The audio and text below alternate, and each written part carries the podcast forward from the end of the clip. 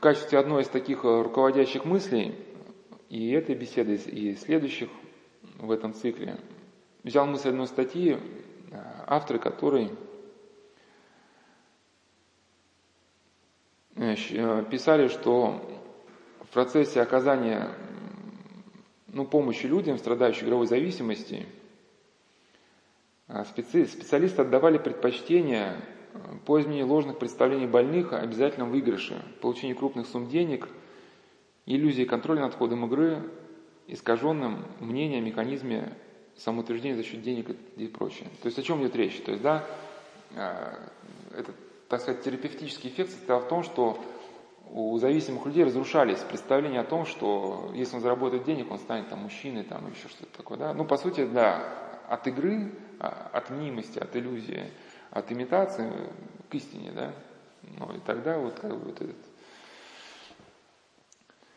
И э, сегодняшняя тема, она о проигрыше. То есть,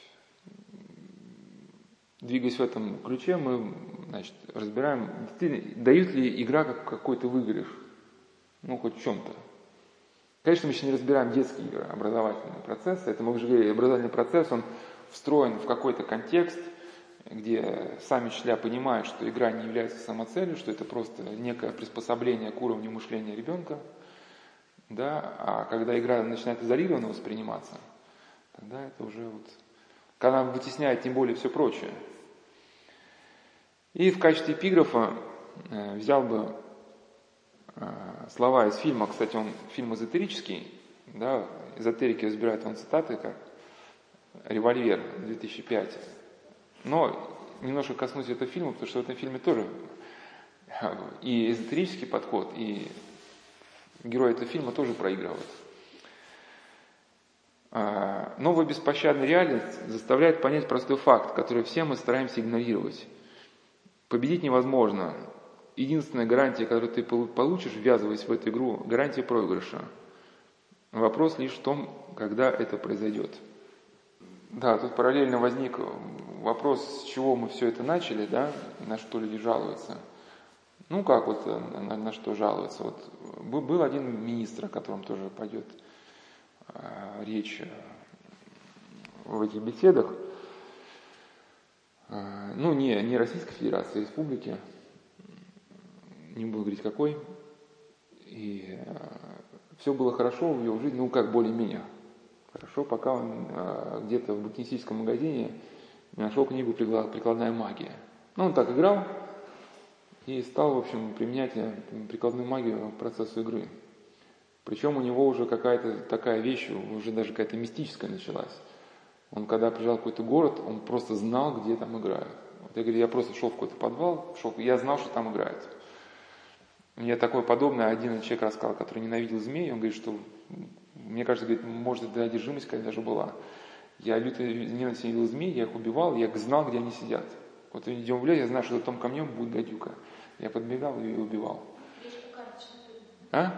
Да, да, ну и, и у него стало все рушиться. Он два раза вложился очень неудачно в крупные проекты, потерял много денег, э, потерял э, свой пост, потому что у него, когда шла игра, он вообще игнорировал любые звонки, то есть у него были какие-то договоренности там, с большими людьми, там, все, игра пошла, он ничего не видит, ничего не слышит. Ну, потом работал, последний раз я уже как бы с ним соприкасался, он работал на мебельном заводе, вот сборщиком мебели. Ну, рухнуло в его жизни много, но, по крайней мере, он успел за что-то зацепиться, вот стал ходить в храм, как вот там молиться, что-то, по крайней мере, а, когда тебя стаскивает в небытие, он успел за что-то зацепиться. Ну или другая ситуация, вот э, человек тоже воспитан в состоятельной семье, потом связался с околобандитскими кругами, э, ну, потому что денег было много, тоже играл. И на первый раз он поднимал еще какие-то деньги на, на первые периоды, а потом стали только проигрыши, э, которым добавился жесткий алкоголизм еще, в общем, разрыв отношений с супругой.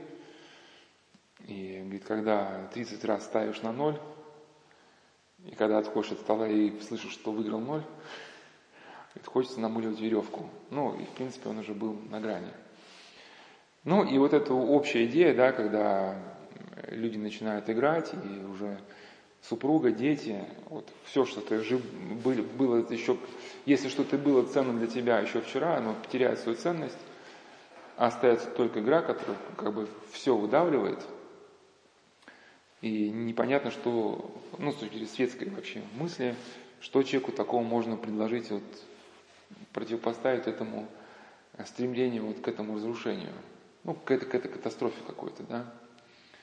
Вот. А в жизни просто многих людей, оно, этот процесс растягивается, он не, не такой быстрый, он как бы потихоньку как бы разгоняется, но в принципе многие люди, они там а, все равно к 60, они там точно так, они, они приходят к тому, что и крупные игроки. Это там одиночество, озлобленность, да, вот эти навязчивые идеи, что все меня бросили, а что все, все кругом такие сякие рассякие, не вошли в мое положение, не поняли. Да, вот принципе, результаты одни и те же, но просто у них все это так шух, огненно, как... Так, понятно? А, ну ладно, тогда не по плану прочитаю, чтобы не сбиваться. Ну, почему, почему гарантия проигрыша? Все равно будет. То, что формируется сверхсильная доминанта. Хочет человек, не хочет, есть нейрофизиология. Если ты повторяешь какие-то поступки – у тебя начинает вырабатываться навык. И если ты играешь, и у тебя какой-то сегодня уровень психического возбуждения состоялся,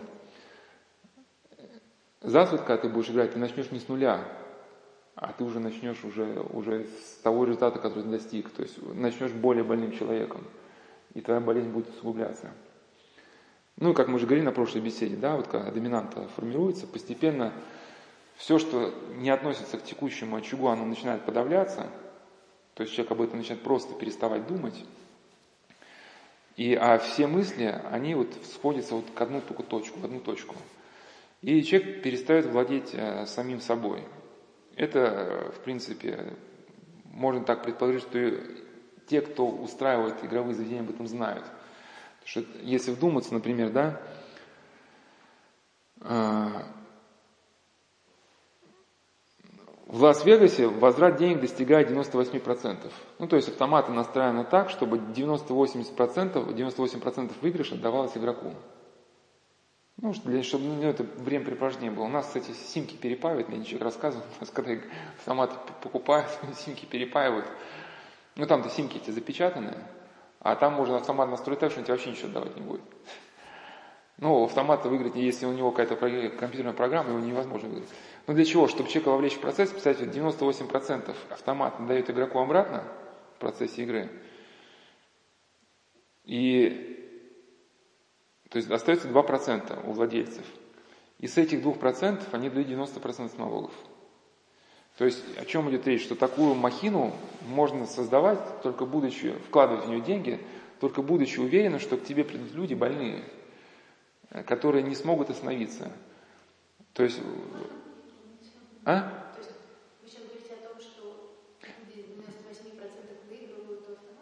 И речь идет о том, что э, казино может существовать э, при тех условиях, когда существует какая-то каста игроков, которые играют постоянно, которые не, не могут э, этот процесс прекратить.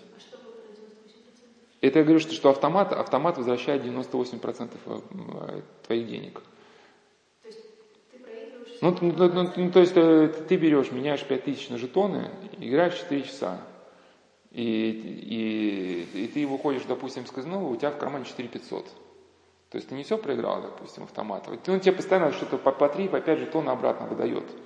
Чтобы тебя держать ну, в таком как бы игровом состоянии. А забирают у тебя только, только, только 2% твоих денег. И с этих 2% они, казино дают налоги государству. То есть такая ситуация может существовать только когда существует целый клан, каста игроков, которые играют постоянно. То есть а, именно может существовать, а, когда пусть маленькая прибыль, но которая течет постоянно. Вследствие того, что люди не могут этот процесс как бы выйти из него. Да, то есть постоянно новые приходят, достаточно низкие, я сейчас цифру не буду смотреть, сколько часов достаточно, чтобы стать зависимым от автомата. Пусть он играет потихоньку, но зато их много, они постепенно, каждый по чуть-чуть, они вот такие суммы набрасывают. Второй пункт, да, что когда человек начинает играть, то происходит это процесс так называемой фиксации. То есть это не только может в игру. Человек, например, зафиксировался только на одном каком-то понятии в жизни. Например, мне надо много есть, чтобы быть здоровым, или мне много спать, чтобы быть здоровым. Конечно, сон это важная характеристика нашей жизни, но если мы будем только спать, то мы отупеем. Если да, только есть, то тоже отупеем. Конечно, не говорю, что существует какая-то, э, ну, может быть, там, азартные игры э, в положительном, ну, хотя бывает, вот, семейный лото очень, да, там, интересно, развивающие какие-то игры с детьми, но, опять же, не компьютерные, скорее, а которые только в живом взаимодействии. Но мы сейчас просто говорим, что берем такой же, как бы, сложившийся патологический вариант. То есть, когда человек начинает играть, соответственно, а, в чем проигрыш? Он начинает ограничивать а, свое общение с людьми, которые так или иначе с этой игрой не связаны. А начинает общаться только с людьми, которые так или иначе с игрой связаны. Соответственно, если ты ограничил свое общение с людьми других профессий, других направленностей, они тебя перестают как-то обогащать, ну, в смысле духовном. У тебя, э, у тебя перестает формироваться какая-то система понятий, которая тебе могла бы помочь сменить вообще активность, э, сменить поле деятельности, да? Получается, все твое окружение, э, весь твой досуг, так или иначе, он заострен только на одну какую-то идею. И вот это представление человека о жизни, его как бы ну, вообще какие-то здоровые понятия о жизни, они начинают разрушаться, регрессировать. И он теряет возможность переключиться вот на что-то иное. Как вот один, я где-то приводил этот а, зарисовку, который один бывший наркоман а, рассказал, называется «Конец игры».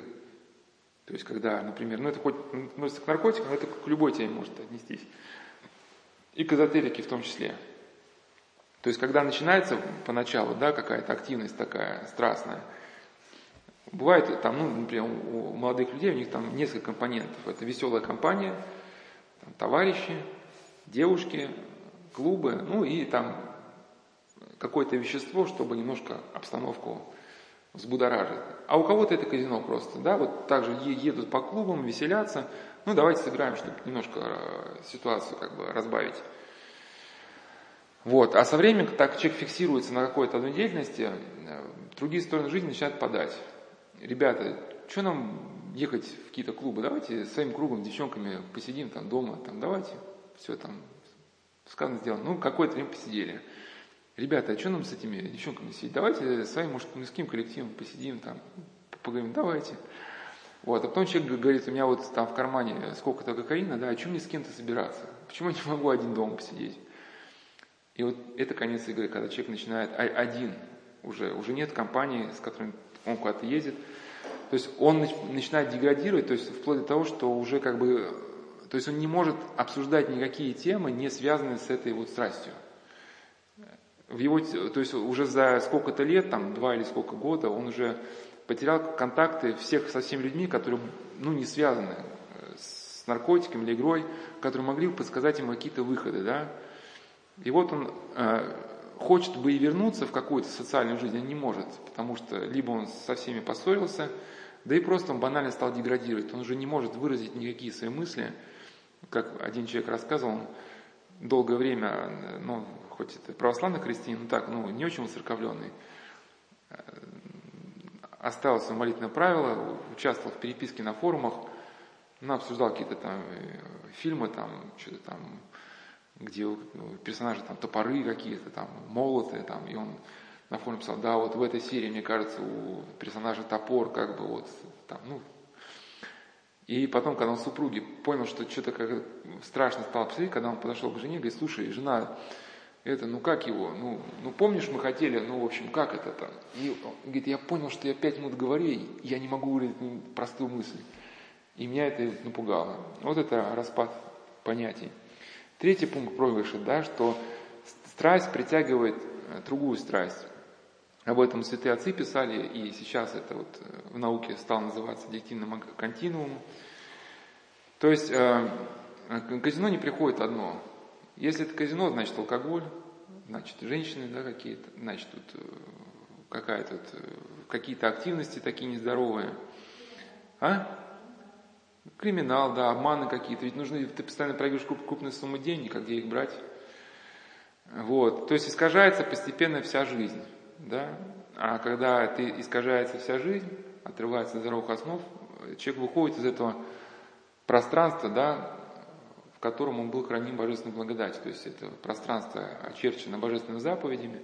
Ну, заповеди описывают эти духовные законы, основные, которые существуют в мироздании. Пока человек, даже может не верующий в Бога особо, следует вот этим вещам, но он понимает, что там, ну, как-то не обманывать кого-то, да, э, не отбирать людей, не наживаться на чужом горе. Вот, в принципе, даже люди, упавшие на дно, они это понимают. Мне даже один человек рассказывал уже, там, ну, не то чтобы на дно упал, но уже наркотики были, обманы, манипуляции, но он четко понимал, он знал, что существует вот это возмездие. И поэтому по-крупному он людей никогда говорит, ну я старался ну, не обманывать, не забирать последнее, потому что я знал, что это будет у меня в моей жизни.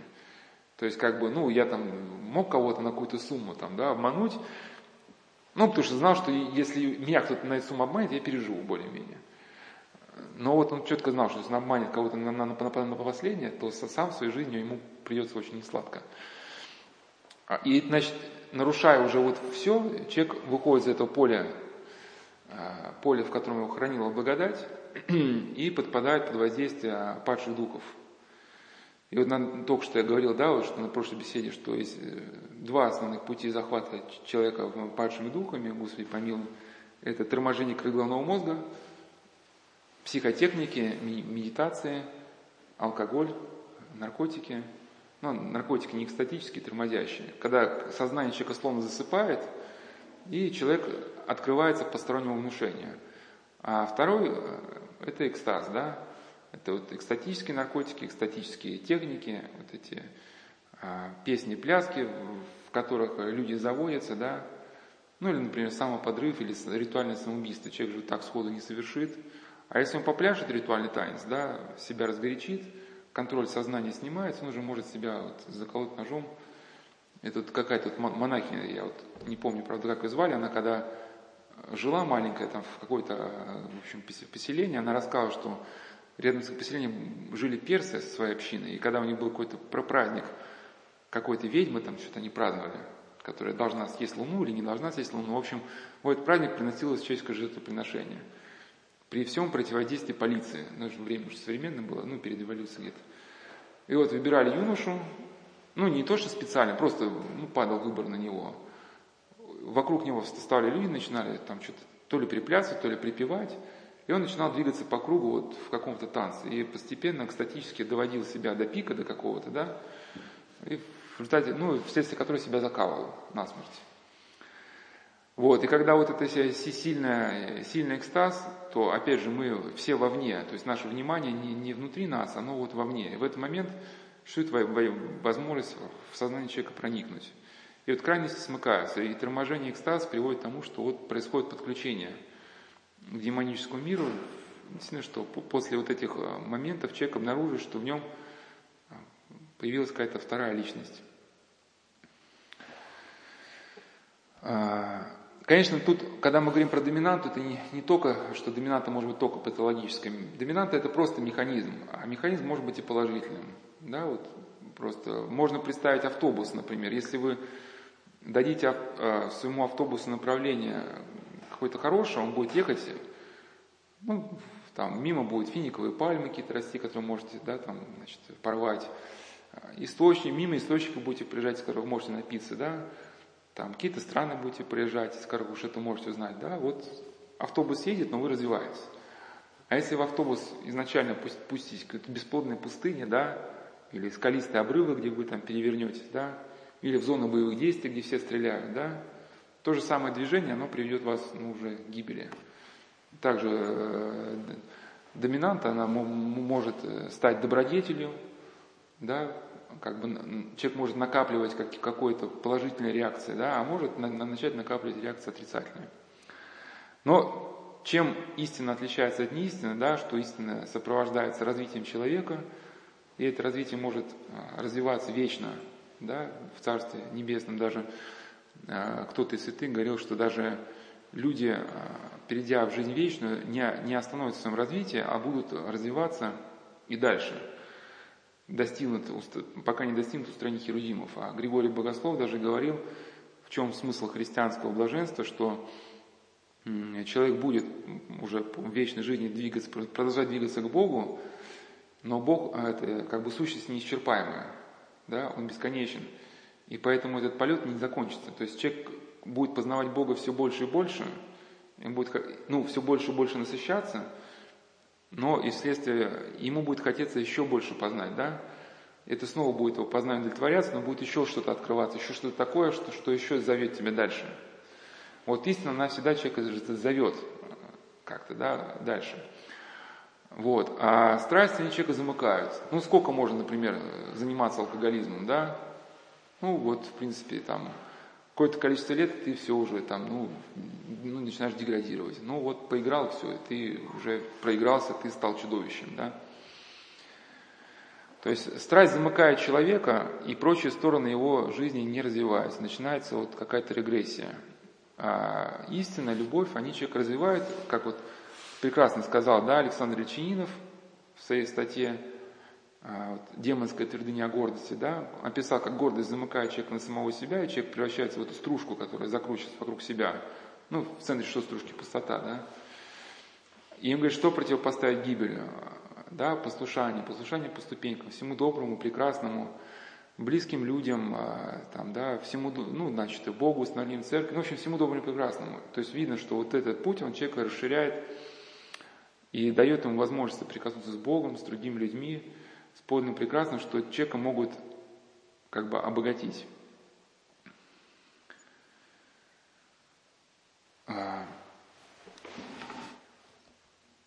Однажды став игроком, запустив в себе вот этот патологический процесс, войдя в игру, э, выбраться уже, конечно, если человек не покается, то очень трудно. И вот один известный очень игрок, э, который называют одним из величайших игроков всех времен, был готов ставить сколько угодно, на что угодно, против кого угодно. Ну, играл по-крупному, но сумел он как-то все-таки... Уж не знаю, я его историю не разбирал, как она дальше, чем она стала заканчиваться.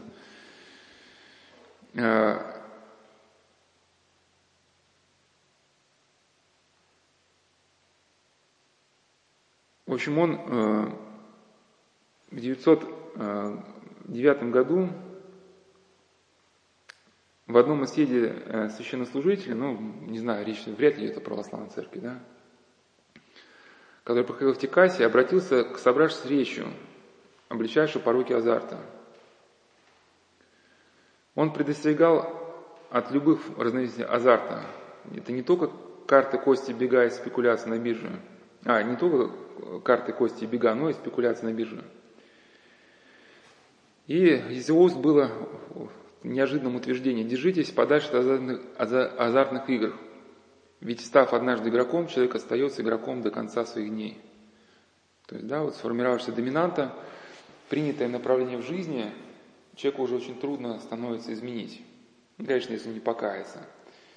И сейчас, переходя к поэме, вот еще но, опять же скажу еще, еще вдогонку к этому Гейтсу. Еще не факт, что он вышел из этой проблемы. Вот, например, вот Амар Шариф, да, тоже известный игрок, а, он себе заявил, что он под конец жизни вышел из э, игры, то есть перестал играть в казино. Хотя там скачки у него остались. И он говорил все-таки, что его настоящей любовью была его значит, супруга Фатима. Потом он с ней развелся, уж не знаю, правда или нет, но мотивировал тем, что он боялся ей изменить, а его, как известного актера, окружали там сотни там, красивых женщин. Но тем не менее, вот какое-то нежное воспоминание о ней у него осталось. И может быть только поэтому да, он и сумел как-то э, что-то игре противопоставить. Но вот одна, э, когда него брали интервью, автор интервью этого статьи, он значит, говорил, что писал уже Амар Шариф, когда был в пожилых годах, что во время интервью он, у него менялось настроение без всякой видимой причины. Я поняла, что демоны, которые мучили его при жизни, не оставили его до сих пор. Да, то есть человек может как-то притушить эту игру, но если он не обращается к, к истине, полностью не изменяется внутреннее, Может быть, вот такая явная катастрофа уже, может быть, не сложится, но то, что жизнь человека продолжает идти не в том направлении, это да. Ну, а такие явные, явные, э, может быть, проигрыши жизни, да, вот один такой звали Бруммель, э, то есть игрок очень известный мирового масштаба, ну, играл там с принцем, ну, в общем, проигрывал фантастические суммы, был очень самонадеянным. А, под конец жизни Ненадолго оказался в тюрьме за долги. Выйдя из заключения, жил в нищете и скончался в стену сумасшедшего дома в 1840 году в возрасте 62 лет. Ну, вот таков вот конец. Конец человека, который был а, значит, э, звездой в обществе, швырялся деньгами. Андрей Ситроен, да, владелец французских автомобилестроительных заводов. Ну, считается, что он использовал игру в казино как способ добиться популярности и известности – вот, и поэтому он а, проигрывал а, очень крупные суммы денег, и газеты на утро писали о том, вот, как он ночью, как он играл и как он там, значит, что делал. И э, после его смерти его постило полное забвение сразу после кончины. Его фирма разорилась и была поглощена Мишленом. Единственный некролог, появившийся в печати, был до неприличия жалок – лишь десяток строчек в разделе ежедневных новостей. То есть вот такой конец человека, который был звездой да, мирового масштаба. Ну. Рофштейн, э, один из игроков, ну, криминалистический авторитет, в Нью-Йорке, в общем, создал свою, так сказать, криминальную, криминальную структуру и играл в том числе. Э, и когда он умер, Э, ну, он отказался, отказался отдавать очень большой карточный долг, сказал, что с ним играли, ну, с ним оказались игроки тоже очень высокого уровня, поиграл, не помню, сколько, 350 тысяч долларов, долларов. Сказал, что, типа, тут всем ухлевали. Ну, в общем, его убили. Его убили. Ну, неизвестно, я не могу утверждать, что именно из-за этой игры или из-за счет трое, но не, не суть важно. Что, я к чему, что вот был игрок, влиятельный криминальный авторитет, у которого целая империя, что ли, была, да? Миллионы долларов, которые были вложены в партию наркотиков, вскоре после смерти попали в руки полиции. Еще больше суммы были помещены в различные корпорации и компании, которые без ежедневной опеки своего бывшего владельца мгновенно испарились без следа. В статье Нью-Йоркской газеты «Геральт Трибюн», посвященной гибели Рафштейна, были слова «Это была по-своему уникальная личность в истории города». Мне приходится удивляться, что плоды всей его противоречивой жизни и деятельности оказались не более благовечны, чем карточный домик, который он при желании мог бы построить из колоды крапленых карт. Вот а, такова, а, таков конец. То есть, если кто-то начинает игру, а, опять же, конечно, когда человек что-то начинает, у него обычно радужные мотивы, радужные представления, но он забывает о том, что существует нек, некий процесс в этой жизни, который начинает развиваться. Ну и, конечно, а, проигрыш еще состоит в том, что не только что человек встречается со своей доминантой, со своей нейрофизиологией, он еще встречается с реальной сущностью, которая значит, в различных книгах представлена, и в Священном Писании, но психиатром почему-то отрицается. Встречается с дьяволом. И характерен очень, а, Господи помилуй, даже роман такого автора, как Хенти Шафица, так и называется «Игра с дьяволом», посвященный истории азартных игр в Соединенных Штатах. И в качестве, вот, может быть, эпиграфа или комментария, уж не знаю, вот э, к теме игрока вот хотел привести стихотворение такое, называется «Игрок». Ну, не, не, не чтобы очень короткое, но мне кажется, что она описывает суть. Может быть, поэзия, она иногда и схватывает что-то. Как наш богослов Ловский говорил, что поэзия, когда так, так поэзия не, не претендует на то, чтобы все разложить по полочкам, она именно может схватить суть какого-то явления – Пучина отчаяния до мозга костей прокралась в колоду в колоду под крапом мастей. Друзей не бывает, когда ты играешь на деньги, на жизнь, на все. Что ты теряешь, что, когда ты играешь? Жизнь лишь всего, жизнь лишь всего, а еще себя самого. Да, для тебя жизнь лишь игра. Бить в масть, вот это сласть. Класть, класть и класть карту в масть. Вот это страсть первым напасть. То есть там страсть, сласть поменял местами. Что за напасть? Ты не смог убежать себя, ты не смог удержать себя, ты не смог обуздать себя, ты не смог познать себя до конца. Очнись от сна, и будь сильна душа твоя. Оглянись, соберись, остановись, а то не поспеешь, а то не сумеешь. Но ты посчитал, что ты разумеешь, как считывать лиц, как считывать с лиц. Ты посчитал, что ты же привык сдавливать крик. Ты говоришь, я немало известен, до меня люди падки, не ценен свой стиль, а не чужие догадки. Я уважение мужчина, не из недотрог, помимо карты в бильярде знаток.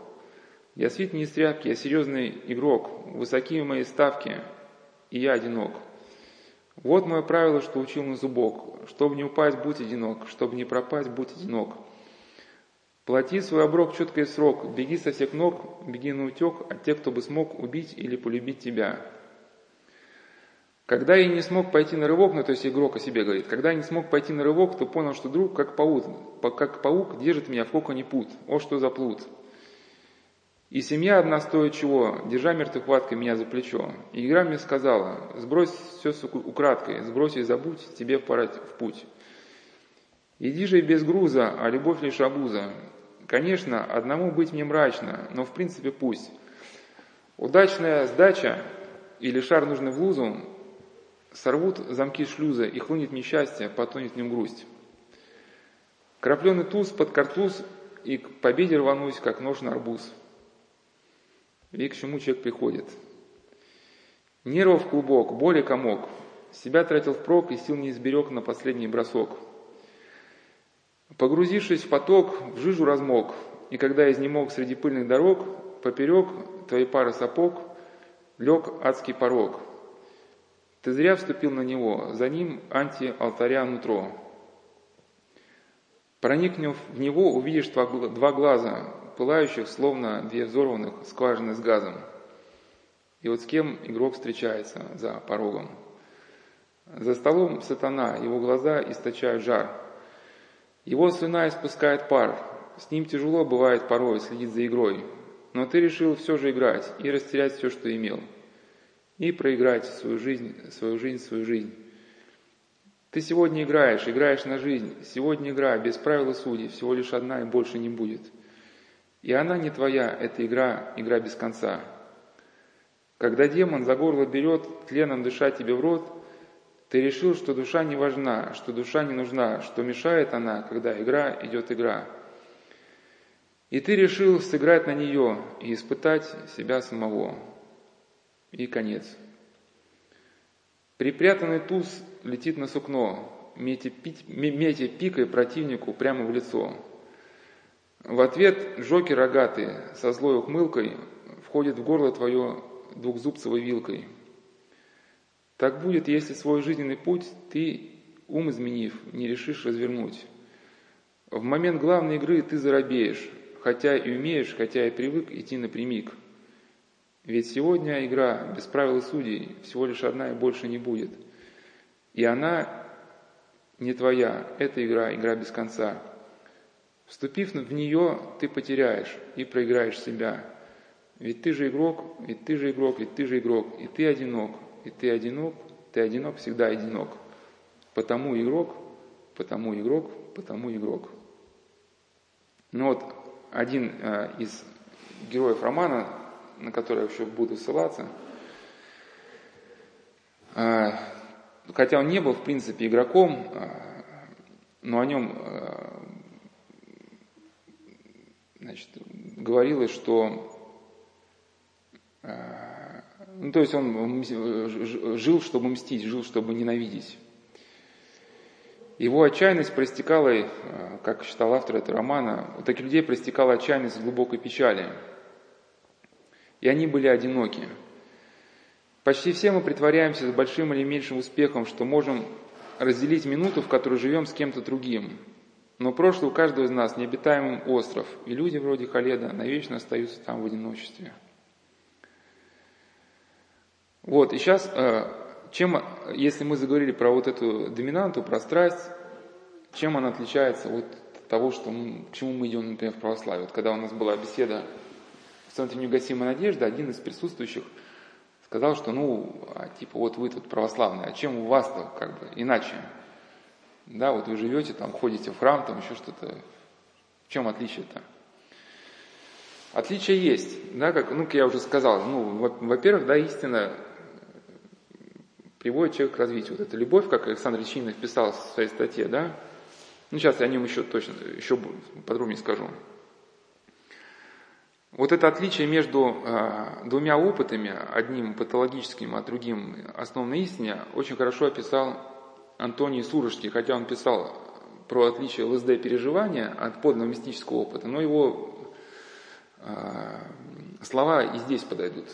То есть сейчас ну, кто-то говорит, да, что есть такой некий химический мистицизм, что, мол, зачем молиться, если можно принять ЛСД, и ты погружаешься в тайны бытия, подобно там древним отшельникам, да? Ну, такая присутствует доктрина. Вот совершенно прекрасно Антоний Суржский ответил, в чем отличаются два опыта. А, переживание, которое несет наркотик, угасает при прекращении его действия. Ну, это также игра, да, все, игра отошла, все, сердце перестало как бы жить. Остается лишь неуловимое воспоминание. Поданный же опыт оставляет неизгладимый след, перерождает человека. А опыт патологический э, человек стремится повторить, так как опыт утерян безвозвратно. Опыт же подлинный не вызывает привыкания и потребности его повторять. Он становится началом, которое может вылиться в подвижническую жизнь, молитвенную жизнь, в апостольское служение – в углубленную внутреннюю жизнь в конечном итоге подлинный опыт всегда направляет того, кто его пережил, к другому, к ближнему. И неважно, кто этот ближний Бог или у него есть человеческое имя. Патологическое же переживание приводит человека лишь к самому себе, в негативном смысле этого слова. Приводит к тому, что окружающий мир становится нереальным и далеким –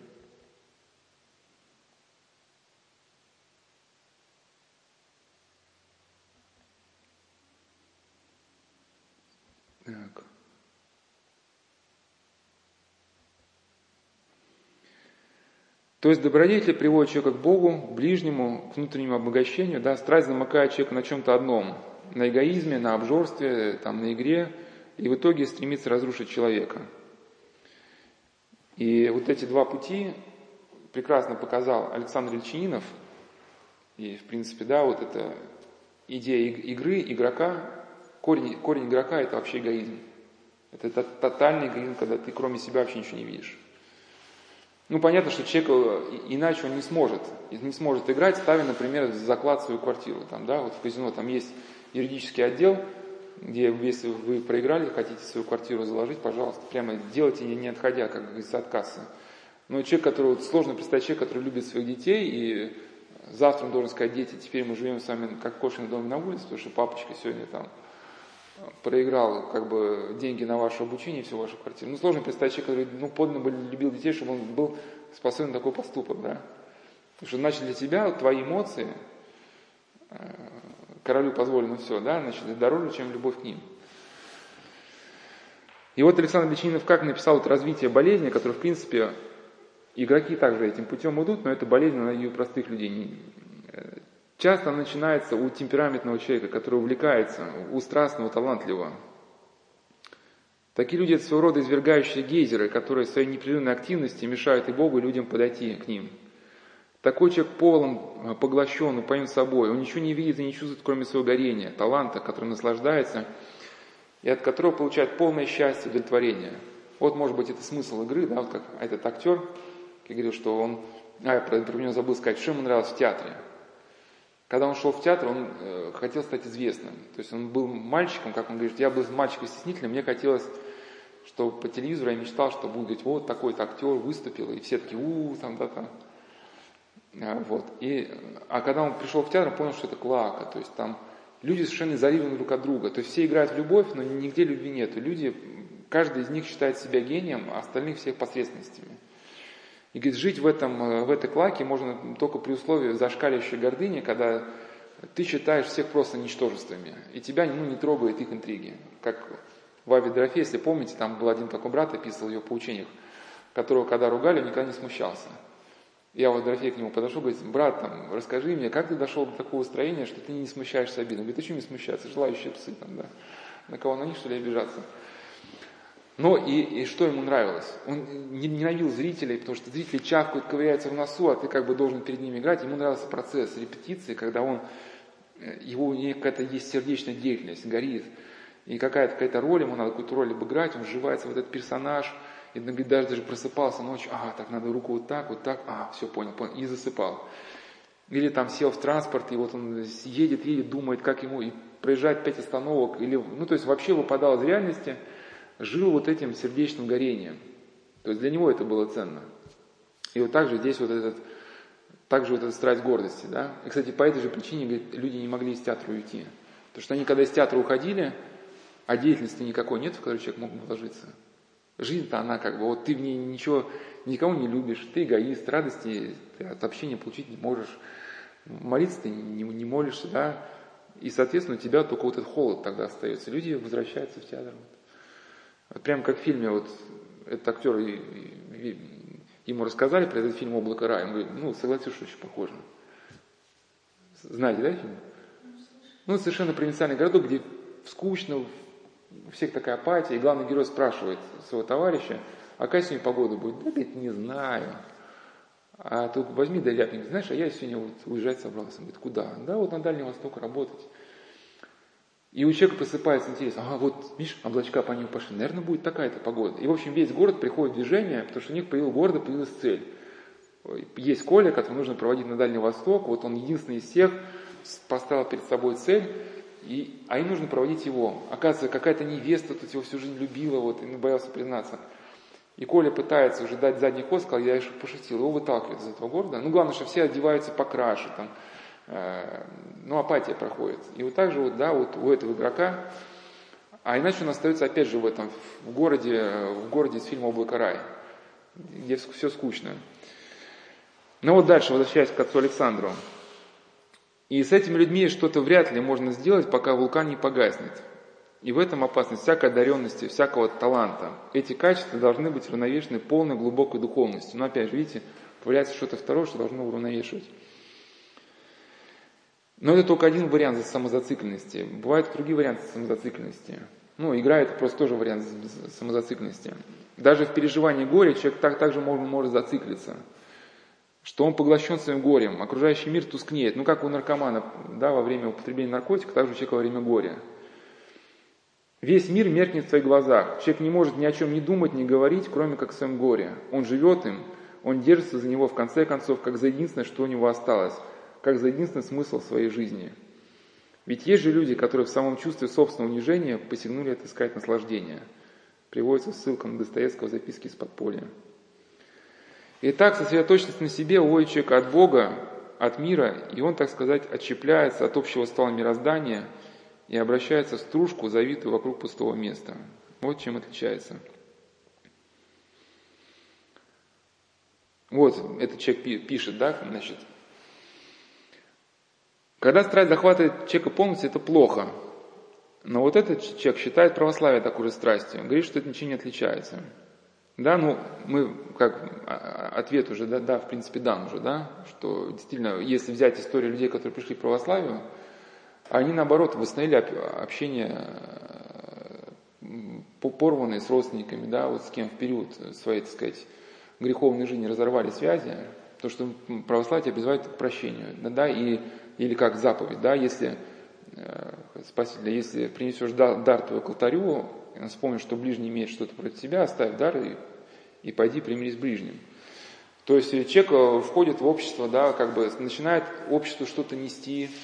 Ну, а, а если он аскет, у него все равно, как бы он не замкнут себя, он пытается за других молиться. То есть все равно как-то православие ориентирует человека вот, действительно не, не, не на жизнь, только вот как бы, как говорится, в одно лицо. Конечно, есть аскеты, живут в пещерах, но они не живут в одно лицо, потому что они просто от всего отказались, чтобы достичь единения с Богом. Все равно второе нему присутствует. Ну, во-вторых, момент, это да, я сейчас о чем говорю, что по плодам их узнаете их. То есть, если взять историю людей, которые действительно жили греховно и разрушились, и потом пришли, у них э, вернулась им способность радости. Вот для многих людей характерно, когда возвращаются в православие, многие люди первое, о чем говорят, это о вернувшей способности радоваться. Причем о способности радоваться вот чему-то такому, что, что ну, как бы не несет какой-то большой материальной нагрузки. То есть так человеку нужен был колье какое-то, чтобы у него ну, немножко там сердце встрепыхнулось, как она фотомодель сказала, я типа меньше, чем за 10 тысяч долларов с кровати не встану даже. Да, а, конечно, эгоисту, вот что-то ему подарили, ему мало. А тут э, тебе дает хорошее настроение просто какие-то незначительные вещи. И что очень так трогательно. Но вот если э, э, взять э, плоды, к которым приводит страсть, ну, отталкиваюсь из того, что сейчас приведу мысль не только про игровую зависимость. Вообще все страсти, они обладают схожими механизмами и включаются в одну общую структуру. У, ну, в современном науке понятно, не знаю, вам этот термин, человек захвачен страстью называется аддиктом. У аддикта возникает нарастающий как снежный ком проблемы с большинством людей, с работой, поскольку он попирает все правила закона, принятые в рамках данной культуры.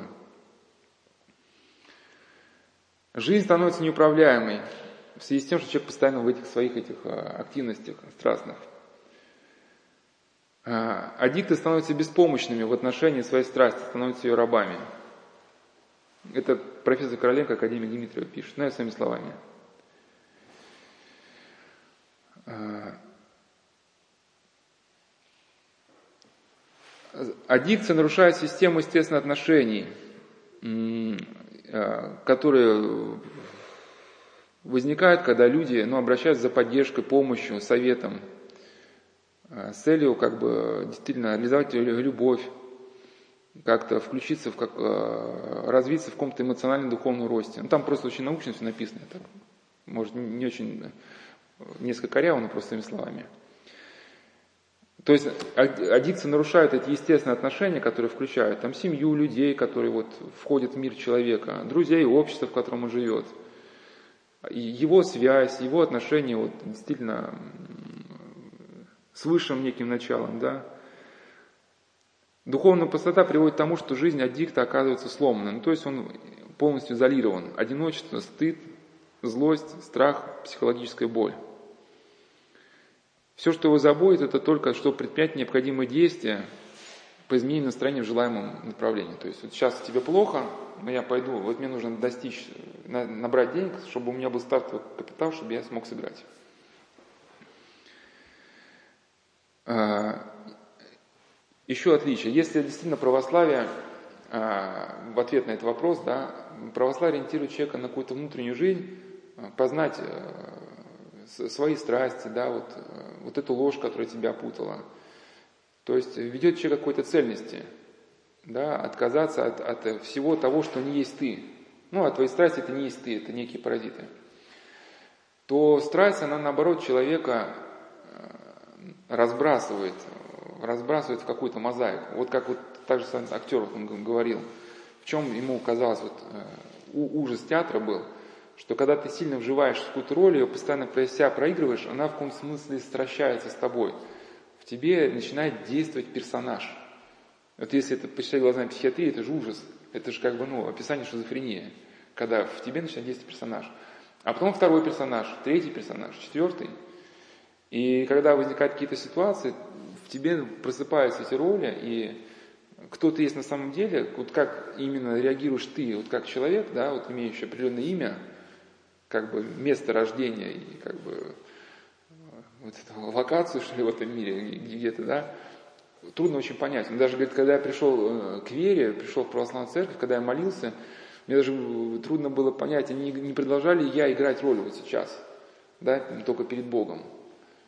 Действительно, вот э, трудно было добраться до каких-то первичных вот основ какой-то своей личности, где вот я это я, как бы, да, ну, как он определяет самосознание, но опять же, он не ученый, просто человек, да, простой. ну, он личность определял, как, вот, как я себя осознаю. И мне было очень трудно добраться до этих вот основ, потому что когда я к ним шел, у меня все какие-то там вот образы, образы, персонажи, с которыми я себя постоянно как бы отождествлял. Вот, то есть вот такое рассыпание, рассыпание, да, в мозаику. Также вот э, очень хорошо может быть отличие страсти от, от патологии, очень хорошо описано в статье тех же авторов, Короленко Дмитриева. Это я приводил выдержки с книги «Психосоциальная диктология», а у них есть очень статья, мне очень понравилась, называется «Психодинамика сект». Вот там э, описываются принципы, которыми секты порабощают сознание своих адептов.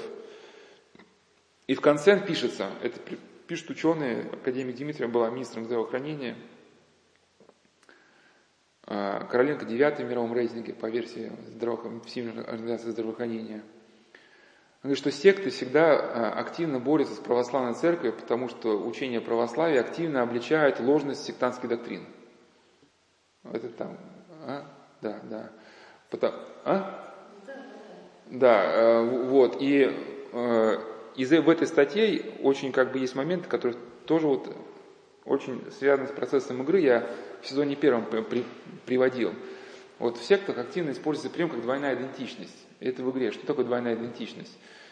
То есть человека раскалывают. То есть вот вам говорят, что э, ты знаешь, э, давай, когда ты будешь приходить на наше собрание, ты будешь, ну, Гиндальфом, и тебе надо носить вот эти зеленые там одежды, и ты должен вот прочитать пять раз этот роман, где этот образ употребляется, и постараться вжиться в роль этого Гендальфа. И к чему? Ну, к примеру, там, да, например. Что э, процесс, который происходит у нас внутри, требует очень большого нашего внимания. А если мы постоянно начи- начинаем э, тратить силы на поддержание себе ложного образа, да, а по сути у игроков это же самый процесс, они только в них внимание уходит на кубики, то мы, соответственно, свой внутренний мир уже контролировать уже так не можем. И пока человек ходит и думает, как бы ему удачно соответствовать Гендальфу, вот все эти речи, которые идут от лидеров сектантской группировки, они не встречают сопротивления, да, они постепенно проникают в его сознание, минуя его какие-то вот эти критические барьеры восприятия информации.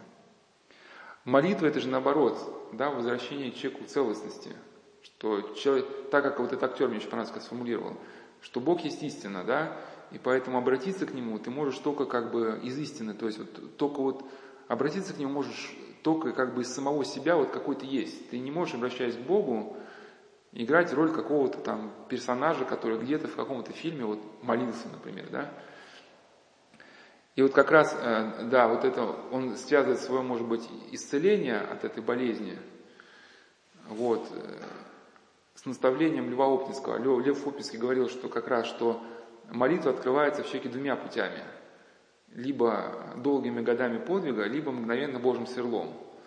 То есть, когда в человеке какая-то скорбь сильно открывается, и человек, не имея сил это вот, ну, выдерживать, он действительно возопиет к Богу уже как бы, э, вот, ну, когда уже настолько припекло, да, там уже не думая ни о каком актерстве, да, и вот когда, говорит, у меня была такая скорбь, что я прямо стены царапал, вот, я как-то взмолился, да, и вот, вот, ну как можно представить, да, что когда в момент твое сердце вот э, стало действовать молитва в такой, ты сразу ощущаешь, кто, кто ты, потому что вот то, что составляет сердцевину твоей сущности, вот он, оно сейчас пришло в движение, оно сейчас взмолилось, да, вот он, оказывается, где я нахожусь-то. Вот, ну или путем подвига, но имеется в виду, что как раз молитва это как кто-то из святых писал, это суд над человеком, потому что во время молитвы, когда человек пытается сосредоточиться, вот все, что ложное и страстное в его жизни нет, оно, оно все мешает на молитве, тут же себя выявляет. И чистая молитва требует э, э, от человека отказаться от всех иллюзий, от всего наносного, ложного, страстного, да, чтобы иметь возможность ну, молиться чисто.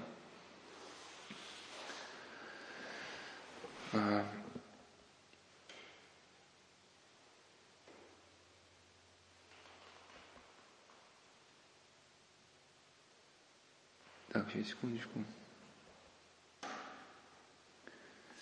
Вот, и э, проигрыш еще, да, значит, вот это, вот эта страсть, которая, э, каковы последствия, каковы последствия э, вот этой отдачи какой-то человеку страсти.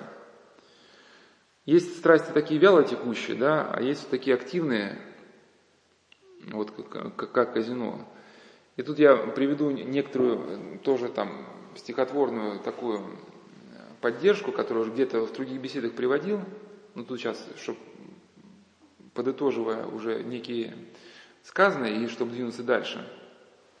Я в какой-то беседе, там, кажется, первой цикле приводил э, перевод песни Depeche Mode «Сестра ночи». Ну, там перевод был недословный, а как бы так-то уже в этот перевод вкладывал смыслы ближе, которые к беседам. Но там как бы так перевел, что когда страсть и порыв унесет твои мысли, словно огненный смерч прошлогодние листья, пламя ада тогда проникнет вглубь тебя. А пламя ада тогда проникнет вглубь ума. То есть это пламя-то оно пытается проникнуть, но наше самосознание, да, наша вот какая-то внутренняя жизнь, она вот является неким барьером. Но когда все это внимание будет переключено на какой-то объект страсти, все это беспрепятственно пламя проникает. Отступив, возвратиться и с упорством пирания сквозь горящую плоть будет рваться к сознанию, проникая в тебя, чтобы сжечь дотла. То есть полностью захватить э, человека, вытеснить в него все уже собственно человеческое. Как у, у Бальзака в романе «Шагренева кожа» он приводил образ человека, в котором, который стал воплощением игры. В его, в его сердце была только одна колода карты, ничего больше. А, следующий э, пункт, да, это распад понятий, что человек, который отдается страсти, если у него, э, он зациклится на этой страсти, у него исчезает духовная активность, направленная на Бога, на ближних, соответственно, он перестает что-то познавать новое в этой жизни, как-то развиваться – и мы так устроены, если у нас новые понятия не развиваются, то уже вещи начинают распадаться. Красоту этого мира мы можем поднять только в, ну, в системе каких-то понятий. Потому что если есть какая-то система понятий, жизненный опыт, мы можем понять, что внешне некрасивый человек может быть ну, прекрасный внутри, да? И нас может не смущать какое-то, то, что человека там уши какие-то не такой формы, а принятые за эталонную, да? Или вот как Экзупери писал, что вот там воин смотрит, или кто-то воин, ну, неважно, там, смотрит человек на невесту, и она кажется прекрасна. А вот что-то развязывается, что связывало воедино, и вот он, э, что связывает образ воедино, вот он, видишь, у него там подбородок кривоватый, вдруг слышишь голос песклявый. Он говорит, как же я мог любить женщину с песклявым голосом? И он не может полюбить ее вновь, пока ее образ из фрагментов не соберется вновь. И вот этот распад на фрагменты, вот это характерная черта шизофренизации сознания, как Лев Угодский писал, мы это подробно разбирали в цикле «Зазеркалье», возникает тогда, когда у человека утрачивается духовная активность, направленная на, на других, когда все внимание только, ну в плохом смысле, только на себя. Потому что у отшельников, ну, в хорошем смысле у него тоже есть самовоззрение, но у отшельника есть положительная цель. Для него очищение души от грязи, скверны, это лишь э, как бы путь, способ э, соединиться с Богом, да, то есть все равно для него этот уединение и сосредоточение это путь, в принципе, да, э, любви. Возвращаясь вот к этому фильму, из которого взял цитату о проигрыше, да, «Револьвер». Ну, в этом фильме эзотерики говорят, что использовали для служебного пользования этот фильм, разбирали на цитаты. Мол, в этом фильме показано, как э, преодолеть привязанность к деньгам, преодолеть свою самость. Ну, на самом деле, конечно, э, с этим сложно согласиться, как один хорошо сказал бывший эзотерик, пришедший к православию, говорит, эзотерика помогла мне избавиться от всех э, крючков, кроме одного. Ну, то есть, как Кастанeda говорил, да, у тебя есть эти привязки, он разрушил привязку к семье, к имуществу, к машине, к бизнесу, к деньгам. То есть у него был какой-то бизнес, там, в общем, путь жизни, он от всего отказался, жил в горах, там еще где-то. Вот эти крючки все с меня были сняты, но в горло мне воткнули один большой крюк. Я понял, что в любой момент когда будет нужно, мне за крюк дернут, я ничего не смогу сделать. Я либо покончу с собой, да, и мира в душе не было. Не было ощущения как умиротворения. Конечно, человек ради гордости может отказаться от привязанности к деньгам. И да, как, как это святые отцы значит, писали, там один э, Ава говорил послушнику, что ты горд. Он говорит, Ава, ты ошибаешься, во мне нету как бы гордости. Он говорит, да чем же ты окаянный? можешь еще лучше доказать, что ты горд, как не этими словами. То есть, да, развившаяся гордость выражается в том, что человек не видит своей гордости. И действительно можно, нищий может гордиться своей голкой. То есть гордость в аскетах доходит даже до такого, что аскет, ну какой-то ложно, принявший ложное направление, он ради того, что, ради эгоистического стремления к святости, опять же, для некоторых аскетов, становится не, не соединение с Богом, не обожение главной целью, да, не другой главной а вот эгоистическое движение к святости. И в этом же есть что-то от восточной эзотерики, от этих э, магов, которые, да, накапливали эти магическую энергию, чтобы вступить э, в состязание с божествами, там, с какими-то. И такой человек может отказаться почти от еды. Он может почти ничего не есть. Гордость будет ему давать силы. Он откажется от имущества, будет ходить в одном рубище, а, спать там на камнях. Все будут почитать его как святым, но этот человек да, будет пронизан страстями, у него будет самоотвержение. Его будете говорить, что ты такой секунд будет вам кланяться, но при этом он будет пропитан. Да? Это я к чему, что эзотерика, она не дает освобождения от гордости.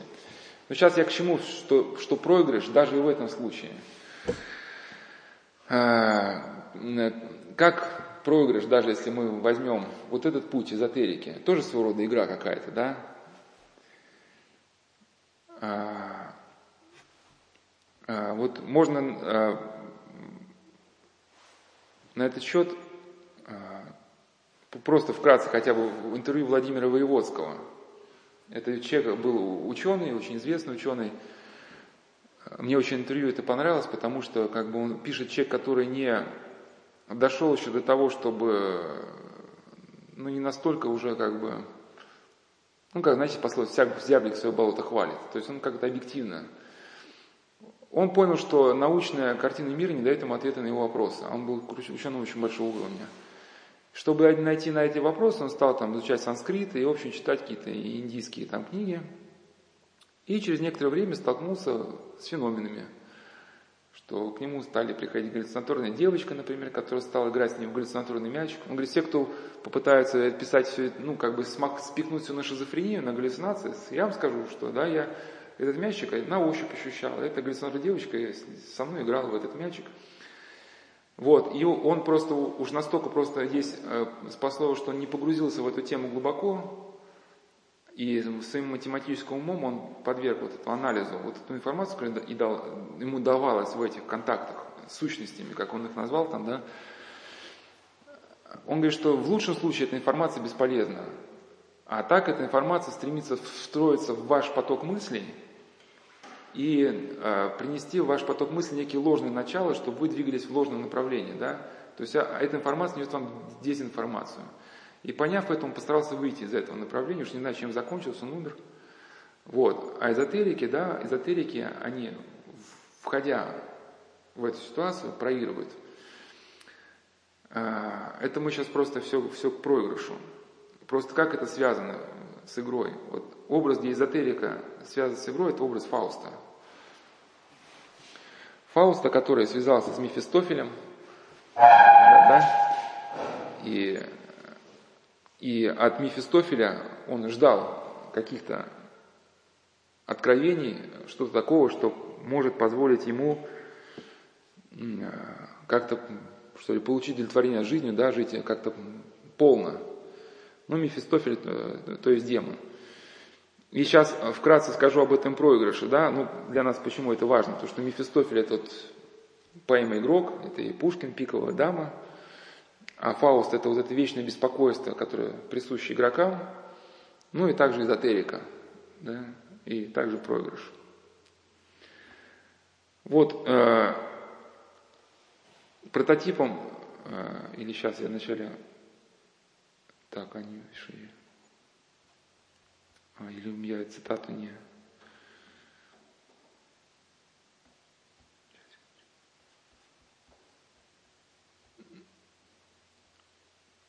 Вот, о, о Фаусте. И то, что Мефистофель ему дает, это, в принципе, он ему дает эту игру. Вместо истины дает ему некую мнимость, а, значит, некий муляж. Э, муляж. Ты пищу дашь, не сытную ничуть, Успех недолговечный метеора. Да, вот эта слава игроков, она вот так же проходит. Так, сейчас, секундочку. И вот к чему приходит Фауст, когда э, стал принадлежать Мефистофелю. «Я твой, тебе принадлежу, раз обещаю к платежу себя и жизнь свою пустую, которую я не дрожу». Чем только кичиться мог, великий дух миропорядка пришел и мною пренебрег. Природа для меня загадка. Я на познание ставлю крест. Чуть вспомню книги, злоба есть. С чем связано такое состояние, мы где-то в беседах уже разбирал. Вот это очень хорошо было Достоевским показано в образе Ипполита, персонажа этого романа «Идиот». Ипполит – чекоточный юноша, который хотел покончить с собой. Он говорит, что в этом мире есть гармония, и мушка какая-то в луче света там жужжит, и она радуется причастности к этой гармонии. Один я отрезан ломать, да? И вот ответ-то в чем? Что вот эта желчная натура, вот эта ненависть, направленная к другому миру, она и препятствует тому, чтобы ты с этими людьми как-то соединился, их познал. То есть ты отчужден от всего мира, и виной в этом ты.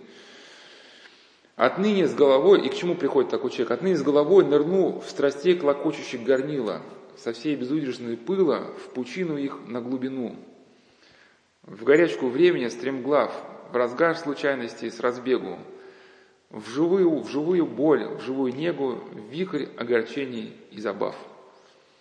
Так вот это же есть наш игрок – Мефистофель. Со всех приманок снят запрет, но жажды радости терзаем. Срывай удовольствие цвет, не будь застенчивым кисляем. Рви их, смелее, рви их смелее, мой совет. Фауст. Нет, права ты не подражаем, о радостях и речи нет. Скорее о буре, урагане, да, то есть радости, радости таковой нет.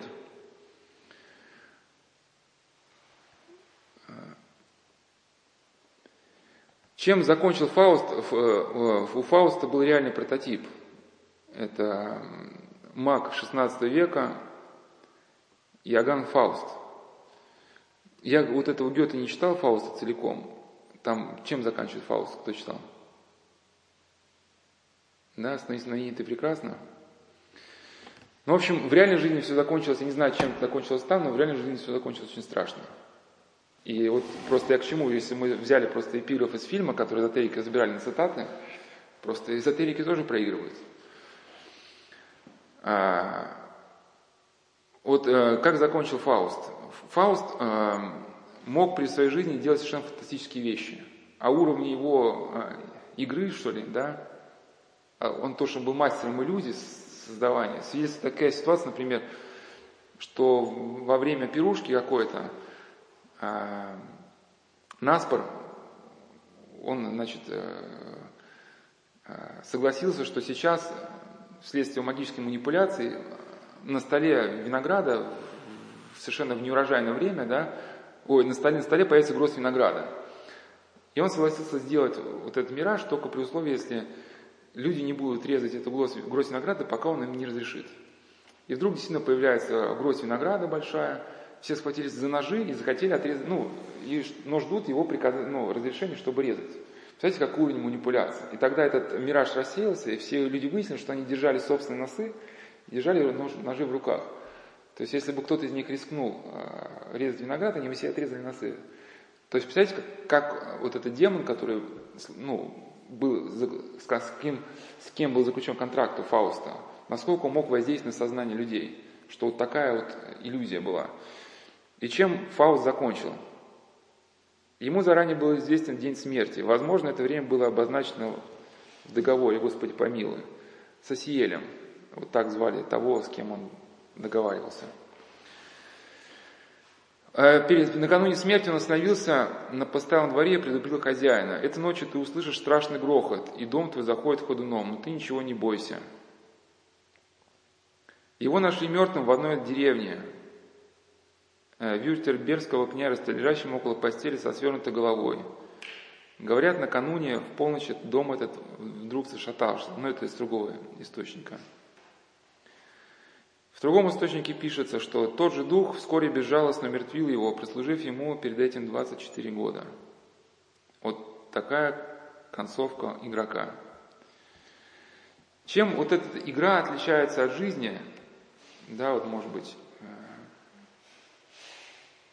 и что и обусловливает вот эту такую концовку. Опять же, очень интересная как бы мысль на счет я взял у светского одного автора. Но он тут все разбирает, и психоанализ, и наркотическую какую-то зависимость, и поиск истины, эзотерику, все в, в одном. А то, что я вам давал читать, только другая глава. Ну, во-первых, это отсутствие подлинной ответственности играющего за результаты своей деятельности во время игры.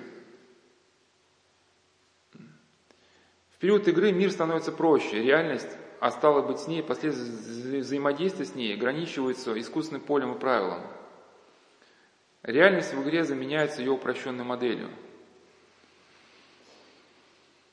А, ну, по этой же причине а, игра что она сопровождается удовольствием, ну, являлась удобным средством э, обучения, да, что в игре мир заменялся какой-то моделью, и в рамках этой модели человеку давались знания.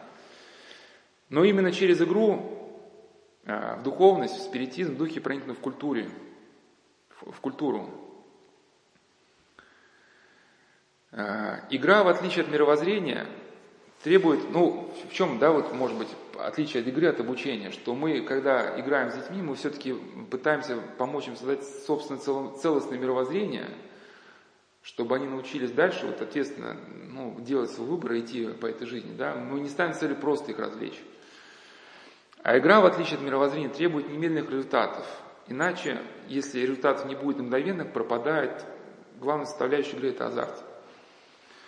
Поиск мгновенного озарения, инсайта, кайроса Э, станет одной из главных причин массового потребления галлюциногенов, ну и в том числе да, массовым увлечением психоанализа и в том числе восточной мистикой.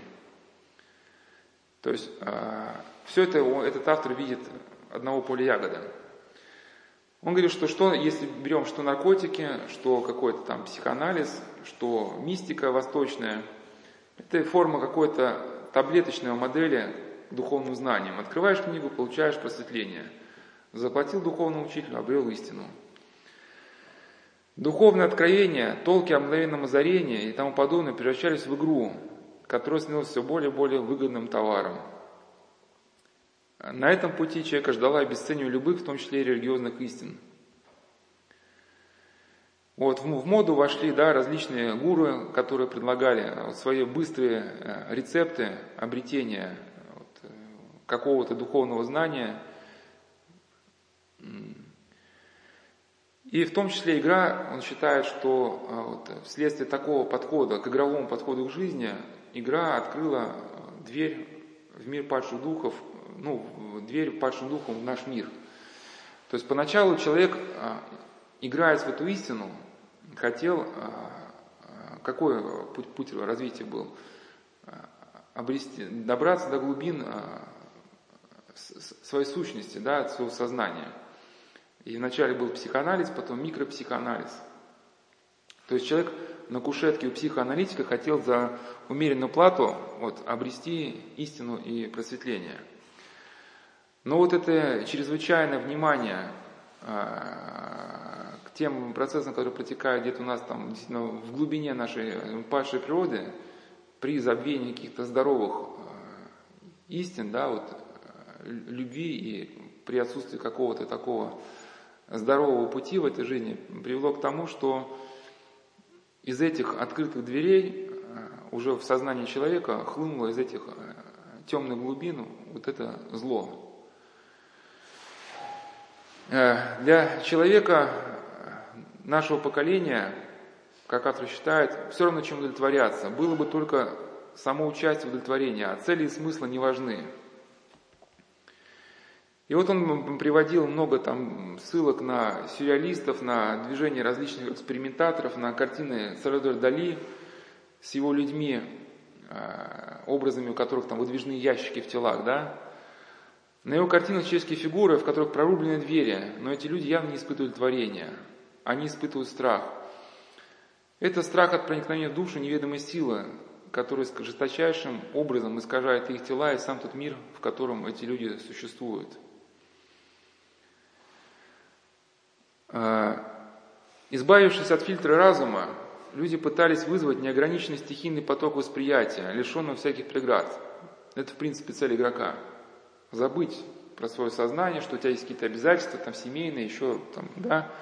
Вот прийти в казино и отдаться вот этому потоку, как Фауст, да, там, с разбегу, с размаха. Они пытались перестать быть собой, уничтожить взаимоотношения личности того, что она рисует, на части про художников. Рукой художника отныне должна водить какая-то сила. То есть человек где-то он, ну, хочет, отдается вот этому безумному потоку, ну и в итоге его руку перехватывает инфернальная сущность. Христианство было не в чести. Источник для вдохновения люди искали в, помутненных, в, помутненных, в помутнениях человеческого разума.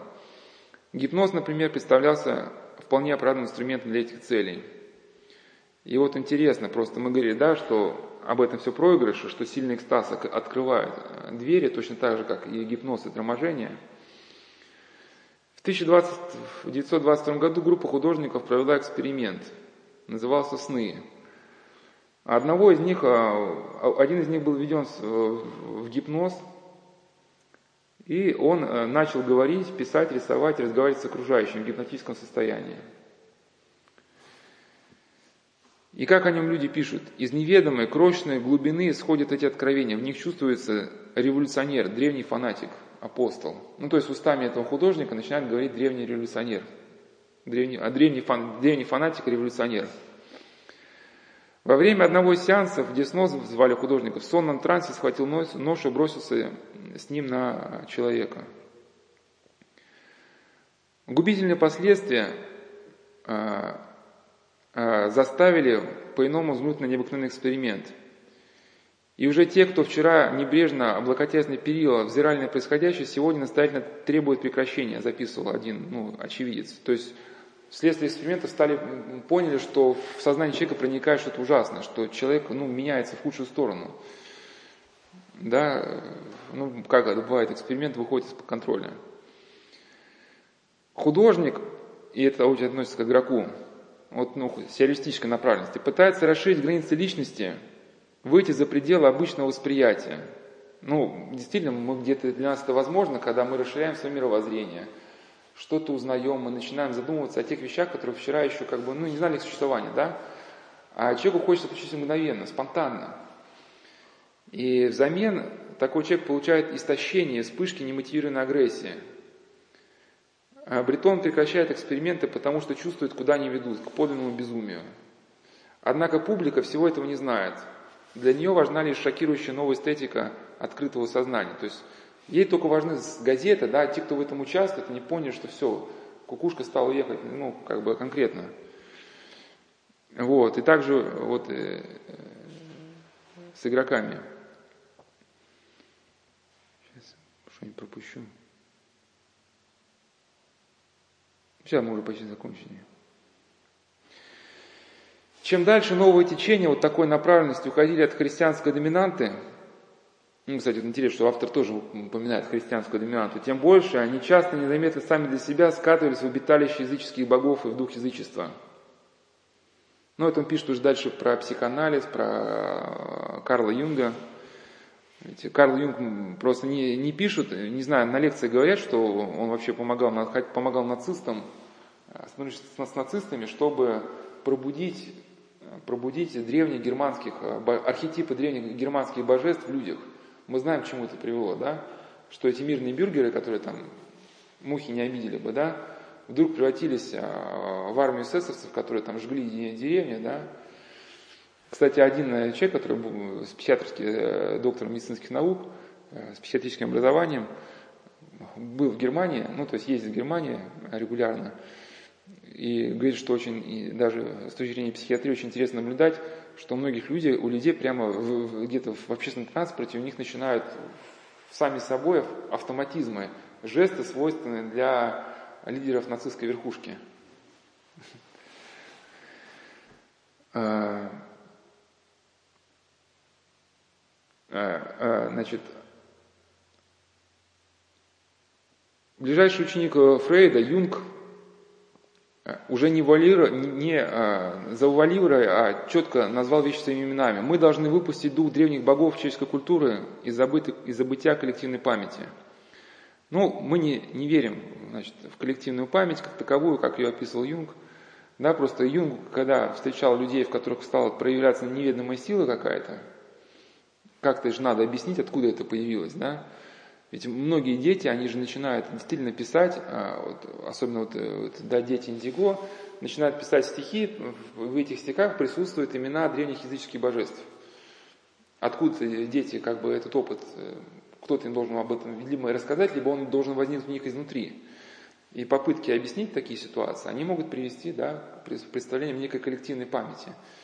И вот совсем, может, тупиковый для психиатров эпизод, просто сейчас я скажу, что вот насколько размыта очень эта коллективная память, и насколько все-таки а, православные ближе. А, в 1905 году психиатры были озадачены одним феноменом, который стал приходить в психиатрических лечебницах. То есть была категория пациентов, которые были невменяемые. Их там держали в заперти, в клетках, было исключено их сообщение с миром. То есть ну, эти люди, они не знали, как их зовут, то есть не, не могли сказать, они не могли осмысливать информацию. И, соответственно, ну, контакт он, с ними был очень затруднен. Ну, естественно, такие люди могли выражать угрозу да, для общества. Они были изолированы в разных а, заведениях России. Вдруг в одно и то же время, в 1905 году, они пришли в возбуждение, стали выкрикивать революционные лозунги, одни и те же – будучи никак не связаны друг с другом. Далось самодержавие, ну, представьте, да, то есть они были включены в какую-то общую сеть. Ну, как вот, как это объяснить это еще? Юнг обнаружил э, в человеческом бессознательном живых богов древних культов, богов конкретных, с образами и именами. Вот с одним из таких контракт заключил, да, вот, и, и значит, и, э, Фауст.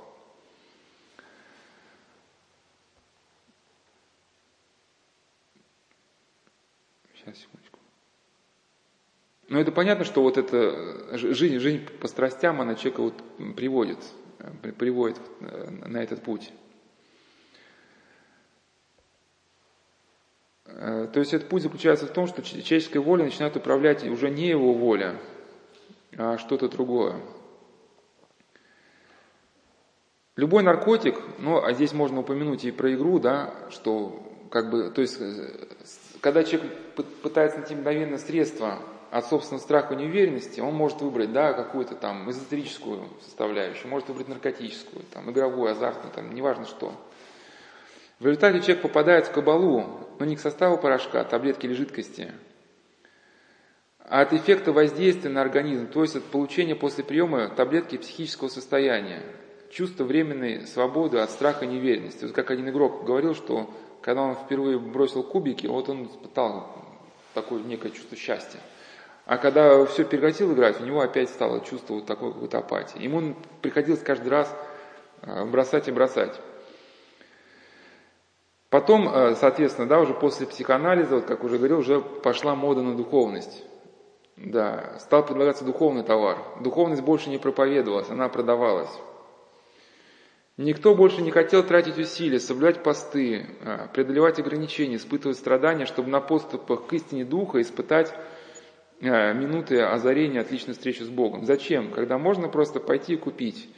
Купить книгу, пластинку, выложить деньги из урок учителя, который якобы уже овладел духовной истиной и может передать ее, ученику. Я извиняюсь, в раз засмеялся, там один ролик попался, там про Индию, где один э, человек э, там, где-то на фоне дискового селения, он говорил про новоявленную гуру, говорит, сейчас во всем мире э, большой спрос на...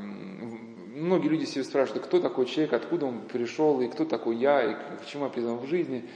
И многие едут за этими ответами в Индию. И, соответственно, многие э, значит, индийцы, они, увидев этот спрос, что есть, что есть спрос, они тоже дают предложение – и начинают создавать какие-то свои новоявленные культы. Вот там был смешной момент, он показывает на какую-то корову, он говорит, ну чтобы э, типа как-то, ну, найти себя, вам не обязательно там два года жить, извините, ну, в дерьме, там, вы можете там пойти как бы, другим путем, ну, как бы, а, а люди же сильно ездят и все это как бы слушают. Истина продавалась, ну не, не истина, а истина в кавычках, продавалась товар на готовом к употреблению виде, в соответствующую упаковку, не нарушала пищеварение, пережевывания не требовала. Такая истина воспринималась как нечто абсолютно внешнее по отношению к человеческой душе. Душа отдельно, истина отдельно. Кстати, Виктор Франк замечательно сказал, что духовные смыслы их невозможно передать. Их э, возможно только пережить. Вот очень сложно, например, людям объяснить, что такое смирение. Э, там, вот, например, какой-то духовник говорит, вот знаешь, что мне надо смириться. Пачка, что вы смиряться? Вы заладили все, у меня тут реальные проблемы, там, а вы тут все в одно. И, и вот когда человек вот его гайки завинчивает, завинчивает, он сходит с ума и поймет, что вот-вот сейчас просто он рехнется от этих ужасов в сознания. Где-то начинает молиться, и вдруг вот действительно вот какая-то слеза умиления касается сердца. И те люди, с которыми ты хотел еще разорвать отношения, причем ты оправдывал, да, они мне не нужны, они такие сякие, а духовник не понимает, что он их оправдывает. И вдруг ты понимаешь, что эти люди тебе реально нужны, что действительно без их, э, без их, если ты разорвешь с ними жизнь, то ты станешь на путь лжи, и тебе придется лгать Богу тогда, потому что Бог-то призывает тебя к единству, а если ты разорвешь с ними, тебе как надо придумать какой-то свой вариант Евангелия, где ты бы мог нарушив Евангелие, тем не менее следовать, ну, получить то, что Евангелие тебе дает, да? То есть ты начинаешь картину мира в своем сознании специально перепутывать. И вот когда человек действительно вот где-то смиряется, когда вот из его сердца выходит, там стоит идол собственного «я», вот это все перепутывается. И когда вот на это место стоит истина, да, а вот тогда вот это, весь этот морок, он как-то мгновенно проходит. Человек вдруг понимает, что вот секунду назад он обладал просто какой-то бред – и тут он сейчас опытно понимает, что, что вот что такое смирение. Ему уже начинающий объяснять, он понимает, что как ему поступать с людьми. Это я просто сейчас э, немножко от темы, что мы говорим, что истина должна быть пережита человеком. Она не может она быть внешняя. И вот может быть визуальный образ, это уж если мы заговорили, да, вот про духовный товар, а в игре тоже человек хочет испытать, это может быть счастье какое-то, да, которое можно купить за деньги.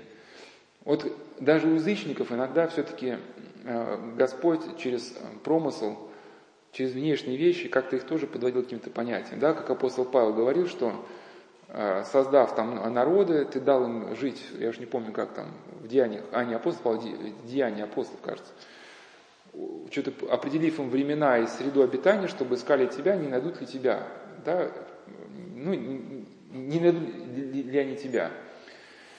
Вот, и, и через какие-то э, даже явления природы люди все равно к чему-то приходили. И вот момент обретения какого-то познания, не внешнего, а чем, может быть, игра отличается от истины, да, что действительно игра это что-то такое, что такая псевдоистина внешняя человеку дается, а истина, ну ладно, сейчас не будем вникать, просто приду пример, что там а, на 20-й минуте, то есть с 18.30, вот этот Сугата Сансиро, главный персонаж, фильма «Гений дзюдо», вот Акира Курасава, 65 год, там совершенно замечательный момент есть. Вот. Э, ну, это, наверное, промысел Божий, там, через кувшинки, через лилии, там, да, Господь человеку что-то открыл. Э, этот э, ученик одного мастера, основателя дзюдо, пошел на рынок, на рынке его учителя там стали что-то там смеяться, и он решил, значит, честь учителя сохранить и всех побил этих там насмешников. идет довольный, себе, что он, значит, отстал от учителя. Ну, а учитель его встречает, и говорит, ну что, там, бьешь людей, радуешься, да? И говорит, что твое дзюдо, то, что ты готов убить ради достижения результата, пробуждает все низменное и все, все самое худшее в человеке. Говорит, ты не знаешь жизни Сугата. А Сугата он на своей волне, он говорит, учитель, говорит, вы ошибаетесь, я, я хорошо знаю жизнь. Он говорит, молчи, Говорит, только познав истину, можно умереть спокойно. Говорит, учитель, вы ошибаетесь, я могу умереть спокойно. Говорит, молчи, что, что ты говоришь? Ну, Сугат что-то хочет доказать. Он говорит, как можно э, верить словам человека, который не умеет держать себя в руках? Ну, и тут Сугату расперл, он там хорошо актер, пока он сидит там, э, руки сжимает, сжимает, ну, тут все, уже гордыня уже как бы зашкалил, он решает доказать учителю всем, что он настоящий. А все другому ошибаются. И он хочет доказать, что он готов умереть, он идет и прыгает в пруд. Ну, типа, я сейчас всем покажу, что я утону, и я достоин. Ну, это тупиковая ситуация. Вот. И он держится за, дерево, чтобы не пойти ко дну, а выйти и повиниться он не может. Ну, это действительно, вот мы все в подобной ситуации бывали, как гордость, тупик. Ты э, какие-то шлешь людям проклятия, пойти помириться к ним ты не можешь. Потому что в момент гордости кажется, что, то, что у тебя в центре стал идол собственного «я», И в этот момент кажется, что ты от я откажешься, весь, вся твоя вселенная рухнет. Но это не вселенная настоящая, а та вселенная, которая построилась в твоем воображении, да? Вот это игровая вселенная. Вы, значит, э, пойти примириться не можешь. Ну, потому что и неискренно, и тебе это претит. Отпустить дерево, вроде как бы мозги еще остались, но уж совсем надо, уж совсем потерять себя, чтобы пойти уже на, на откровенный суицид. А если с позором выйти на берег, то получается, действительно, ты никак в жизни не разовьешься. Действительно, вот, как там в фильме было сказано, что лучший ученик школы дзюдо родился именно в пруду. Что если бы он вышел из пруда, не принявшись учителя, и пошел бы своей дорогой, он никогда бы не стал дальше тренироваться. Ну и также мы, вот есть близкие люди, мы с ними разорвали, или там что-то не захотели, или хотели там бросить молитву, перестать причастие, да, да, да все что угодно. Вот такая тупиковая ситуация. И вот он, э, значит, ночь провел в этом пруду, и уже на утро держится за это дерево, и вдруг эти кувшинки, или не знаю, как это называется, цветы начинают раскрываться. Они были ночью сжаты все навстречу солнца. И он удивленно смотрит, ну, где-то, может, не знаю, что у него там в сердце родилось, может, да, вот образ такой, что человек в этой гордыне, он замкнут сам в себе, и вдруг он понял, что ему так же надо, как эта кувшинка сейчас вот и он выходит, и вот выходит за тупика, говорит, учитель, учитель, и примиряется. Но я к чему, что это путь. Это путь, это вот то, что иногда, чтобы это произошло, ну, конечно, здесь Господь как-то может человеку такому не молящемуся, может через внешнюю природу дать что-то, образ какой-то, или как солнце там, да, оно светит на тебя и на твоего врага. Язычник, глядя на солнце, может чему-то прийти. Но, в принципе, вот когда у нас вот это вот такой кризис какой-то наступает в духовной жизни, конечно, надо где-то и советоваться, где-то это бывает, где-то и неверная информация нас вот так э, привела к тупику, к один из авторов духовно говорил, что я много повреждался от того, что э, встречал неопытных наставников. А где-то это бывает, что вот эти, какая-то иллюзия, ложь страсти, да, вот выражаясь нашим термином, игра встала на то место, где должна быть стоять истина, и твое зрение как бы подменено теперь, и ты себя оправдываешь, и чтобы из этого состояния выйти, ну, нужно как-то действительно как-то углубиться в себя, молиться, уж не знаю, что там, чин 12 избранных псалмов кто-то читает, кто-то просто молится там. Ну, в общем, и на долгое время уходит на то, чтобы вот этот переворот произошел правильный. Но, если вернуться дальше к этому автору, да, но торговая цивилизация таких дел больше не желала делать. Она заключала в себе формулу «проглотить не разжевывая». Этой цивилизации нужна была таблетка, таблетка против страха, лекарство для просветления. И такой подход мог обернуться только одним – синтезом лекарства от души. И вот этот автор, у него такая концепция, да, что различные психотерапевтические техники и, или фармакологические э, э, современные препараты, пытаясь избавить человека от его проблем, по сути, дают ему таблетку от души, таблетку от человека. Да, вот, по сути, такие, э, буддийская такая направленность. И то есть, идя, идя вот таким игровым путем, пытаясь мгновенно получить результат, что может выражаться в эзотерике, в игре, человек проигрывает. Ну, сейчас уже закончу. Да, вот есть очень замечательное произведение Бунина, за которым получил э, Нобелевскую премию господин Сан-Франциско, что человек, значит, ну, все равно в итоге проигрываешь. Круть, верть, а, а, верть, круть, круть, верть, все равно приходит смерть.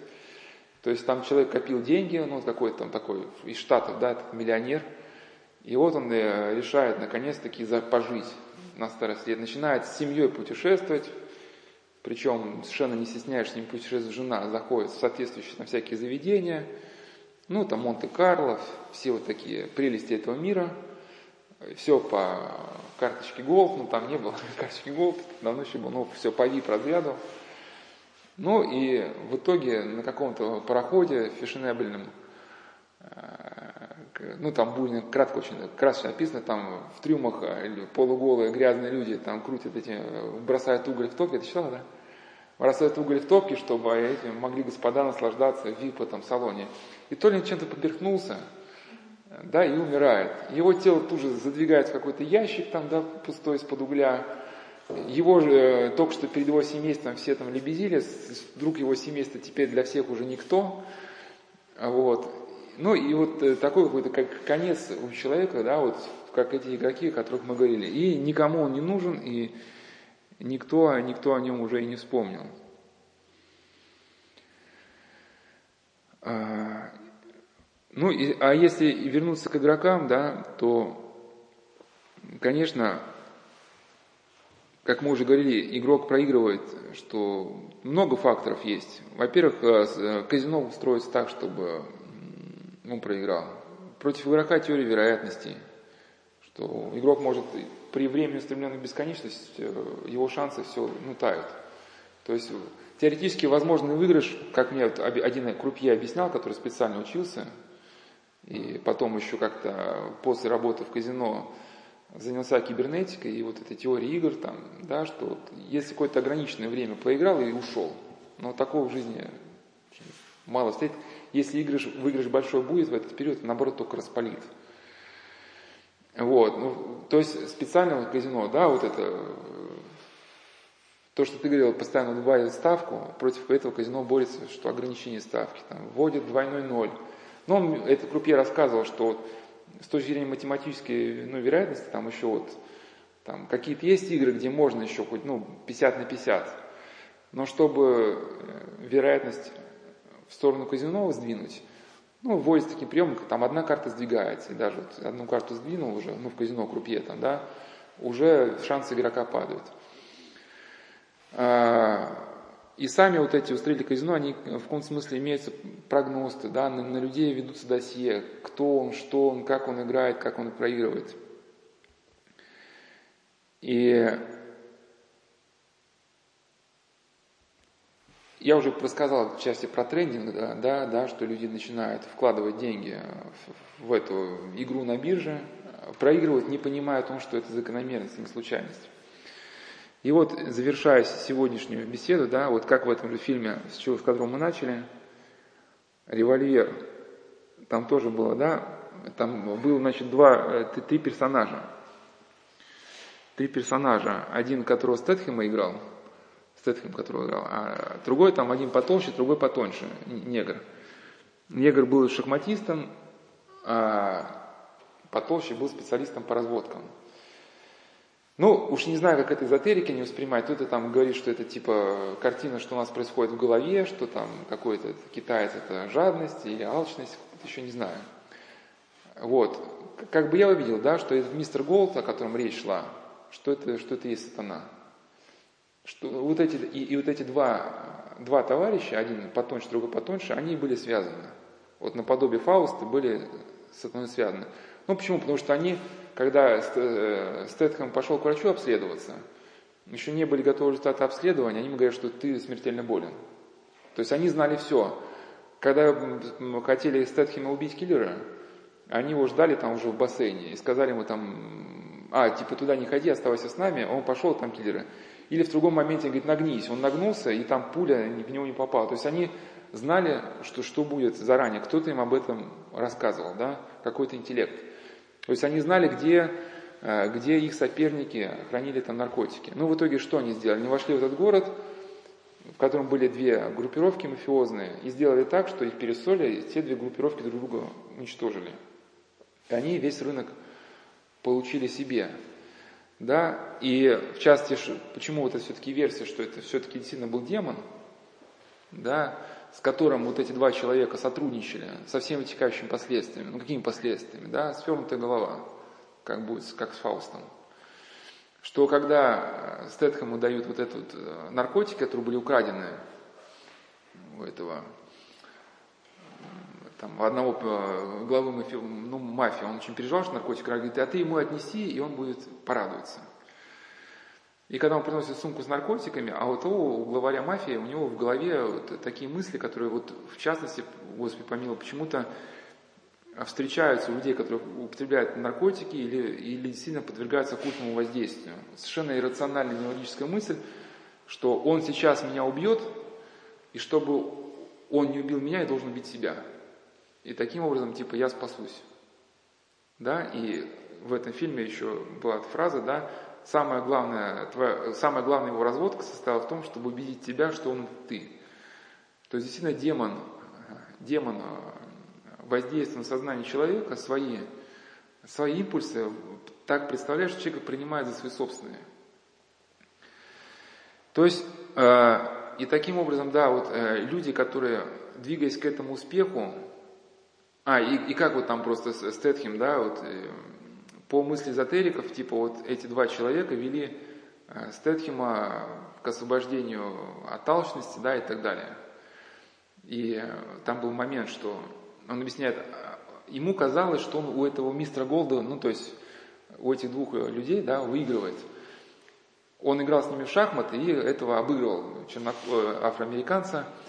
В общем, и, а потом и этот афроамериканец представляешь, что он типа более слабый, говорит, слушай, а как ты, вы, как, как, как ты так выигрываешь?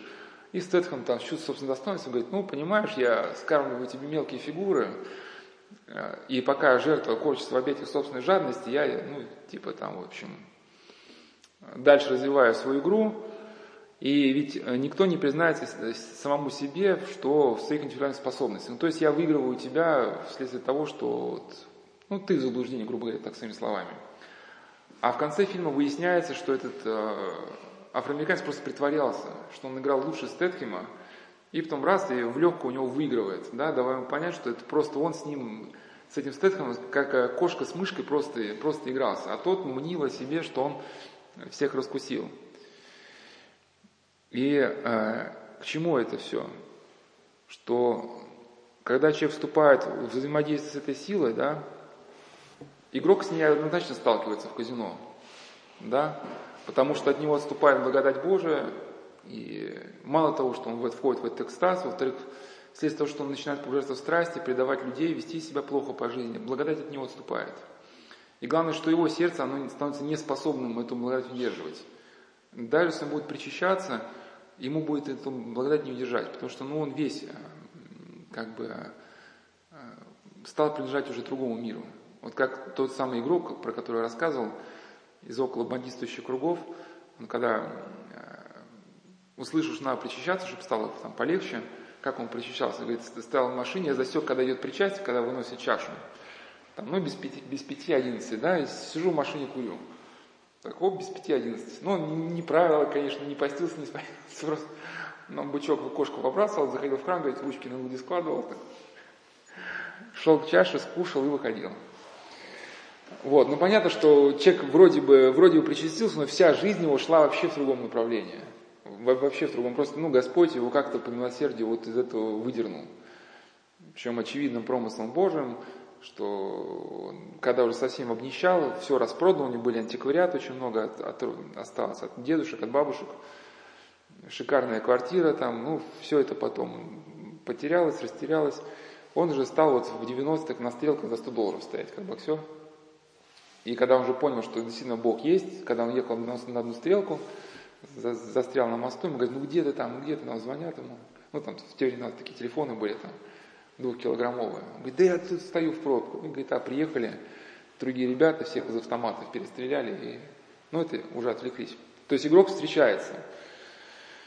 А, вот это же жажда мгновенного результата, есть у эзотериков да, вот как-то так, что-то такое узнать, как-то так помедитировать, чтобы в раз вдруг стать там просветленным, значимым, мотивированным, самоактуализировавшимся, нашедшим цель, смысл жизни, ну и так далее, и так далее, да, и тоже сталкивается вот с этой силой.